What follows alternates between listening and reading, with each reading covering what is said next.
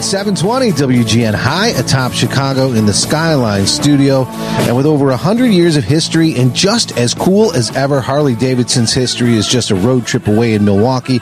And the man with his hand on the pulse of all that American made power is the one and only Tim McCormick. Tim, welcome to WGN. Thanks so much for having me. So let's talk about this. If there was a brand out there that deserved a museum, it is Harley Davidson, right? We talked, you know, a second ago, I mentioned over a hundred years of history for the museum. You know, it could be absolutely huge. It is 20 acres. Give a little snapshot though for the listeners. Of course, they've heard of Harley Davidson, but just kind of that range on the history side it's amazing because our founders had had such forethought.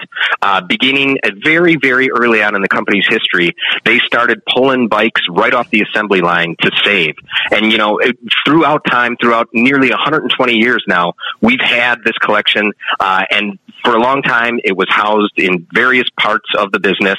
But giving it a dedicated space, like you said, here on a beautiful 20 acre campus, it was a dream come true for the Davidsons, for Willie G, for Bill and then to see what it does to, to, people when they visit, it's a dream come true for them as well when they are able to make the pilgrimage here to Milwaukee. Yeah, I mean, it's just, it's such a luxury, I think, for fans to have that, for the brand to be able to see that history and kind of, because this is, I think, more than almost, maybe more than any other brand out of there in America has a love affair with motorsports, with cars, with motorcycles, with all that. I think we're unique. But even great brands like, you know, Cadillac or some of those other ones, they just don't have that camaraderie, right? Where people who are part of the Harley family, they're connected. Right and, and family is absolutely the right word there. You you see somebody riding by you, you you throw a little two signal to them. Uh, there's a immediate brotherhood, sisterhood. As soon as you see somebody else riding, you know what they've been through to get here, and you know why they have that ear to ear grin on their face when they land. So you think about this. I mean, it's a marketing dream, and you mentioned that the the founders had forethought to kind of preserve some of that history yeah. and be able to share it later. But I don't know that you could draw this up. So what is it as a guy that is there all day every day at the epicenter of it all. What is it that makes Harley Davidson so magical? Whether it's like the vibe, the machines themselves, that culture, like what is it? What is that secret ingredient? yes all of the above. uh, we we like to focus on on the look and the sound, uh, and especially the feel of a Harley Davidson here at the museum. That that's kind of like how a lot of the collection has been put together here. So it, my my boss Bill Davidson, uh, great grandson of one of the original four founders, he's he's vice president of the Harley Davidson Museum here. He has said it best. Like when you are cruising America and and the beautiful landscape that you're able to take in. There is no better way to do it than among nature. You know, you can hear the, the, the birds flying by. Uh, you can see so much more when you're on the bars of a Harley Davidson motorcycle. Uh, it's an experience like no other.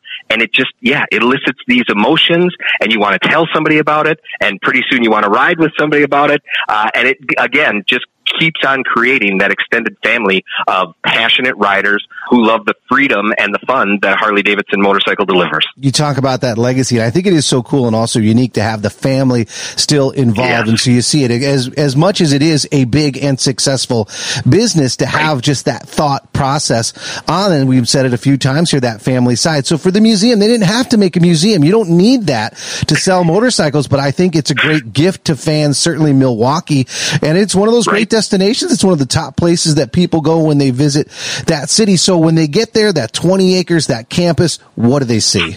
It's amazing because I, you know, like you said, I'm, I'm here all day, every day every time I approach campus, I, I see something new. You look at it with a different angle. And so I think a lot of our visitors experience that very same thing. If you're a, fi- a fan of design, obviously, you know, throughout the years, you can keep tabs on what sort of general styles were reflected on the motorcycles, whether it be Art Deco up to current day. If you're a fan of history, obviously we've got that in spades. One of my colleagues here likes to say that we are like the Forrest Gump of motorcycles. If you don't think you know anything about Harley Davidson, just take a second or two to think a little deeper and remember maybe you were watching Wide World of Sports back in the day and Evel Knievel making those jumps. Uh, if you've witnessed uh, presidential inaugurations, those motorcades are often led by Harley Davidson motorcycles. And we can go on and on and on. It, there's always a touchstone, always something new to look at when you venture here to the museum.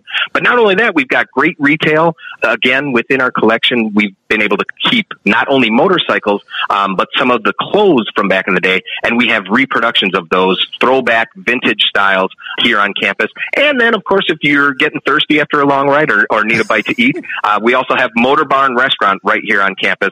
So you really could spend the whole day here. Uh, and we've had enthusiasts tell us that they've spent two or three days just taking in every inch of our 20 acre campus. I don't want to make a suggestion. It's a think tank here, Tim, but maybe a bed and breakfast, right? You can stay right in the museum.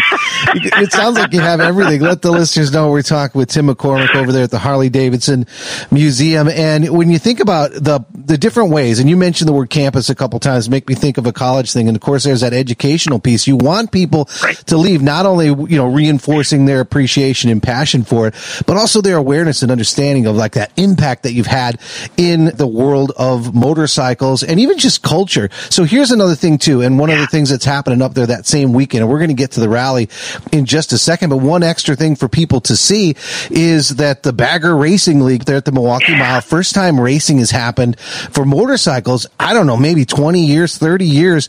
Harley will be front and center. So talk about that because there's so much on the cool side and the touring side for the bikes, but now the performance side is really being highlighted. Oh, absolutely. And and again, you can learn about that history dating back to like the 19 teens, 1920s.